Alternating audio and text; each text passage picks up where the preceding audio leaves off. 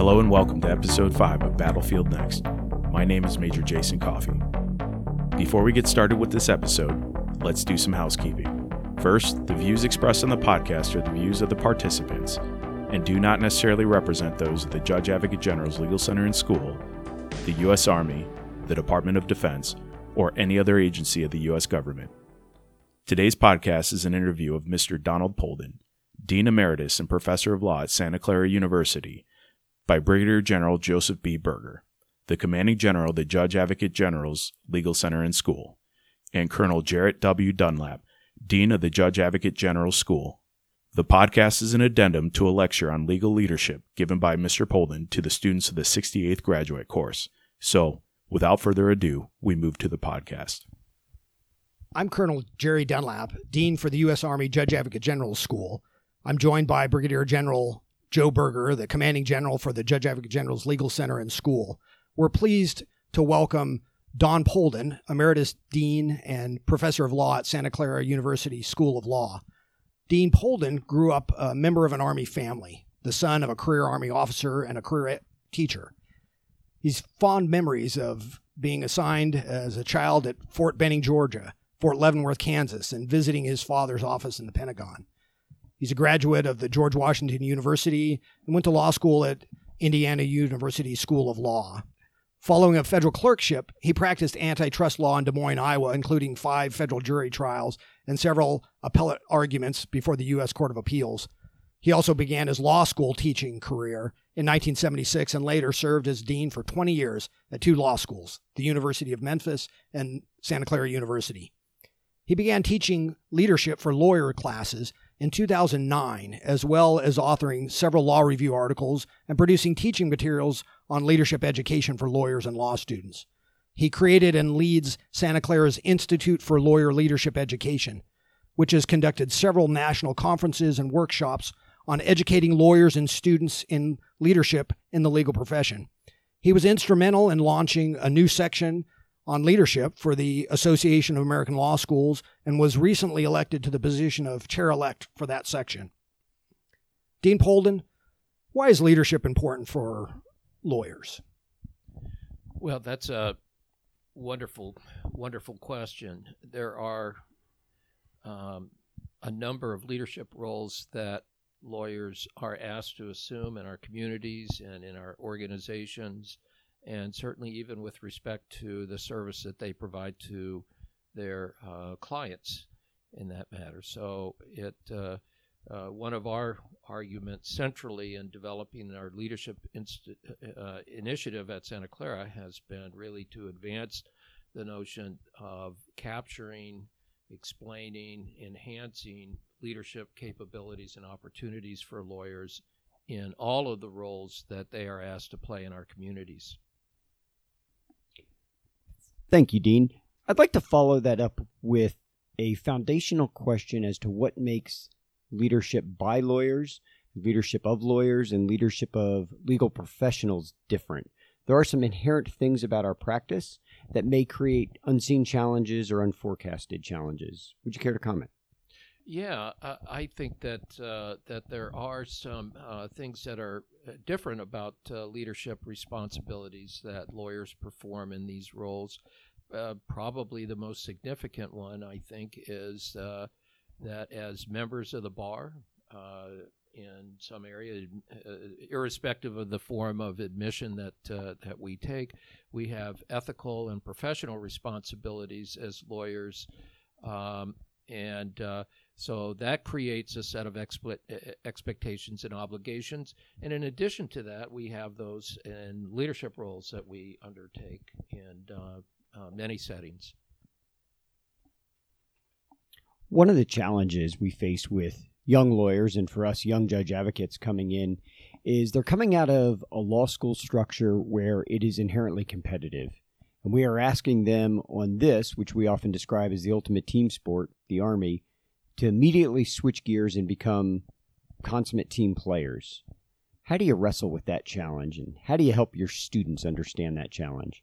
Well, that uh, uh, evolution and change from the ancient days when I was in law school have uh, really been a positive sign in law schools. And so, one of the things in looking at what uh, how law schools are educating students today, much greater emphasis on experiential learning, uh, clinics, uh, externships, opportunities that law students have to go out and, in a sense, kind of play at the roles, take on the, the roles and responsibilities that lawyers have in client representation and uh, uh, mediation and arbitrations. And so uh, this is not um, inherently competitive uh, in the sense uh, certainly maybe against an adversary in an arbitration or mediation or what have you, but it really emphasizes the importance of cooperation, um, of coordination with other people on your and teamwork, team building, teamwork, and these are essential traits that we are uh, developing in our leadership class. Those are attributes of effective leaders. How they can run teams, they can manage teams, they can manage projects and work on them. So we're we're finding the resonance uh, that these things resonate very well with our students. Uh, a lot of the competitiveness is really happens in first year, first year grades, uh, and then after that, it really um, we we see a lot more opportunities for cooperative work by our students. Dean Polden, you mentioned the importance of change. How is leadership connected to innovation technology or otherwise, or to leading change? We we like to, we like to think about this, and maybe this is right, maybe it isn't. That you know, if your organization or group doesn't need to change, if everything is fine, profits are fine, productivity is fine, um, you don't need a leader. You need a a good a good manager, but if uh, your organization is facing uh, disruptive change, if there's a challenge, uh, it could be anything from a scandal to a kind of an existential uh, threat to the viability of the organization. That's when you need leadership. And uh, uh, I think for a long time we've thought in the legal profession that our law organizations are kind of they're going to exist continuously, that they don't face those. A law firm is a law firm is a law firm. And uh, certainly the last couple of recessions that we've had, uh, and the big one in 2007, 2009, have indicated that uh, uh, that that law practice law firms are not uh, recession proof. Uh, they are not disruption proof. Um, so uh, adaptability to change, knowing how to implement processes, uh, and a lot of innovation, a lot of change management, change leadership is really about it's process driven. Um, are things that uh, we can teach our students. We get them thinking about it in law school before they uh, actually are in law firms having to take up some of these issues. They're going to be much more effective at recognizing and addressing these issues because they've had an opportunity to think about that uh, and those processes. Dean, as we think about change, we also think often think about it in a generational sense. And there's a lot written these days from a business perspective about baby boomers and millennials and Gen X and iGen all in the same workplace. And how do you manage that challenge? We know as an Army, from the very first beginning of our Army, George Washington at Valley Forge, an old man somewhere in that formation was a young 16 year old drummer. We've done cross generational leadership in the Army for a long time, but how does it play out in our legal profession? Uh, our legal profession is facing many of the same challenges that uh, other um, areas of our economy or society are, are facing it with uh, the so called younger generation. Uh, I have just loved reading about uh, some of the demographic information, sociology information about millennials, and they do this and they like that. And uh, uh, I've I've been teaching for uh, well over 40 years now, and I find that the uh, young people coming to law school and that we're graduating out are uh, they have a set of competencies and skills and interests that are quite different than when I went to law school. But um, in terms of their commitment to being effective, ethical lawyers, uh, that hasn't changed. uh, desire to serve clients. Uh, that hasn't changed. Uh, their sense of integrity, um, th- their sense of importance to the work that lawyers do, that really hasn't hasn't changed uh, that much. Now, what they listen to, or and I know I'm probably channeling what I think my father used to sound like, uh, things that influence them are important to them uh, I just marvel at, particularly their ability to handle and solve technology related uh, uh, issues. I always call my daughters. I have no idea what this Twitter thing. How do I get uh, onto something? What do you mean an influencer? So uh, we all have our resources and we need them, but they're extremely proficient. And I see our students; they are so uh, savvy and focused. And this is a lot, I think, about where uh, the practice of law, like the practice of medicine and some other professionals, are, are heading. Um, it, uh, it's a much more networked world. We have to be able to move across these boundaries into other areas than real estate transactional law or what have you. It's exciting. It's exciting time. Dean Polden served earlier today as a lecturer to our 68th grad course talking about leadership for lawyers. As part of that discussion, we talked about the importance that humility plays for a leader. APD 6 22, Army Leadership in the Profession, specifically talks about humility and the important role that that plays for a leader. What are some of the challenges that leaders face when pride becomes uh, involved and, and why is humility so important? Uh, I think a, a sense, uh, it, and it's ironic. I'll, I'll just mention this one quick point. So, uh, my leadership class, I had about 45 in that last semester. The best paper I had was on humility and leadership.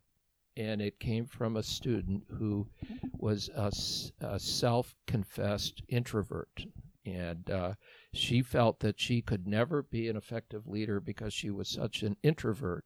And so her paper topic and interest was, I think, related to her sense of a connection between, you know, kind of thoughtful introspection and a personal sense of humility. Um, I think that the source of the humility is critical for uh, a lawyer because uh, and a leader uh, in particular because uh, if it's not genuine, um, people followers will sense that they'll have an inherent distrust for somebody who is just putting on something. But if there's a, a genuine sense of that, it really reflects on this critical personal skill of self management, self control, uh, of having uh, empathy for others, and I think that those are born out of some uh, genuine, genuine um, attitudes that people have about the process of engaging others. Dean, in the JAG Corps, we talk about one of our constants being principled counsel. And we've defined principled counsel as the professional advice on law and policy grounded in the Army ethic and enduring respect for the rule of law effectively communicated with appropriate candor and moral courage that influences informed decisions. As we look at what lawyers do every day, influencing others, and we look at that as the core of the definition of leadership, the mere act of influencing others, the activity of influencing people by providing purpose. How do you see the combination of lawyer growth over time with that definition as lawyers either become more specialized over time or conversely, those lawyers who become more versatile over time, those lawyers who have a larger portfolio over time or move to increased positions of greater scope of management and responsibility? Uh, I, will tell you, I I just uh, I I marveled. I really uh, in, enjoyed looking at the principled counsel, the definition and statements, and the kind of the the building out of this principle uh, main uh, uh, statement or description of what principled counsel is. Uh, you know, I think it's foundational in in a true leadership sense. Uh, it captures uh, one of the great challenges, I think, and also opportunities that uh, military lawyers face, uh, and that is uh, uh, you have ethical and professional responsibilities as an officer, and you also have uh, professional and personal obligations as a lawyer. And this document really builds on the notion, builds out the notion that you can fulfill concurrently fill those obligations and responsibilities in both of those areas concurrently and in the service of others. It could be in the service of the organization, uh, in the uh, service of particular uh, clients. Uh, it's built on notions like communication, foundation of any sense of leadership, uh, persuasion, influence uh, happens only through communication, candor, honesty, credibility is the foundation of leadership, and that's a core element in the description. Uh, I like the uh, the notion of moral courage here too a little bit because uh, not not always, but often effective leadership requires acts of, of courage and focusing on doing the right thing uh, for the group for the organization. A new element that I hadn't thinking about this, and it was is the notion of army ethic and the respect for the rule of law, and that really brings back some of the core elements of what it means to be a lawyer in our society. So. Uh, I admire this statement very much and think it's a, and I know it's a relatively new articulation of the roles and, and expectations that you have of uh, of attorneys in the Army, but I think it's uh, it's a very good one. What should the future of legal leadership look like with regard to education, firms, government, etc.? Uh, uh, a lot of my work really has been, and work of others that I've seen have said that we need we need more leadership education. Uh, Justice Kennedy, for example, um, had a very strong point about the important role that lawyers have to play in our society and our democracy. Uh, and a lot of that is providing uh, leadership on, on, notions of shared governance, of, uh, uh of having a civic society and a civil society as well. And so, uh, looking at uh, some of those notions, I think that it's important for lawyers, I think, continually to um, uh, to look for ways to make a difference in their communities or or uh, in their areas. Dean, as we look at that future practice of law, and we look, you threw out some fantastic numbers this morning: forty-five billion dollars, seven thousand plus programs by, through, and with industry in an effort to grow leaders. We step back as the Army and we look around and we say, we're the largest leadership lab in the world. Yeah. We do it on a scale like no one else does. Within that concept of a leadership lab, how willing must leaders be to take risk and fail? And how should leaders address individual failure? That's great. Those are great questions there. I think that uh, uh, experimentation is often a, uh, a, critical part of any necessity to innovate and change. You're going to um, in order to find success in moving to uh, a, a, new performance platform or, or uh, a, a, set of expectations for your organization, um, some things are just not going to work. So we have to build into our process the notion that we may not succeed uh, uh in some instances. Uh, and that's uh, very much in the nature of innovation uh, and and change, managing change in our organizations. Dean Polden, as a pioneer in academic work regarding legal leadership, we're just thrilled that you were willing to come to meet with us here at the Legal Center and School, and and we just want to thank you for the time that you've taken to share with us. You've given us a lot to think about and hopefully get better.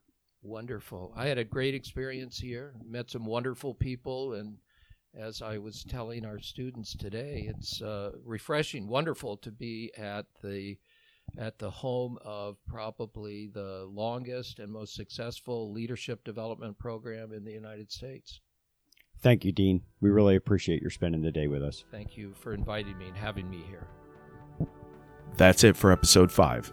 For more information related to FCD, you can follow us on Twitter at JagFCD or by visiting our webpage.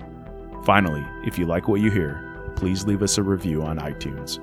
While this is a podcast created by U.S. Army Judge Advocates from the Future Concepts Directorate, our goal is to reach other judge advocates and lawyers across the DoD, law students, and members of academia.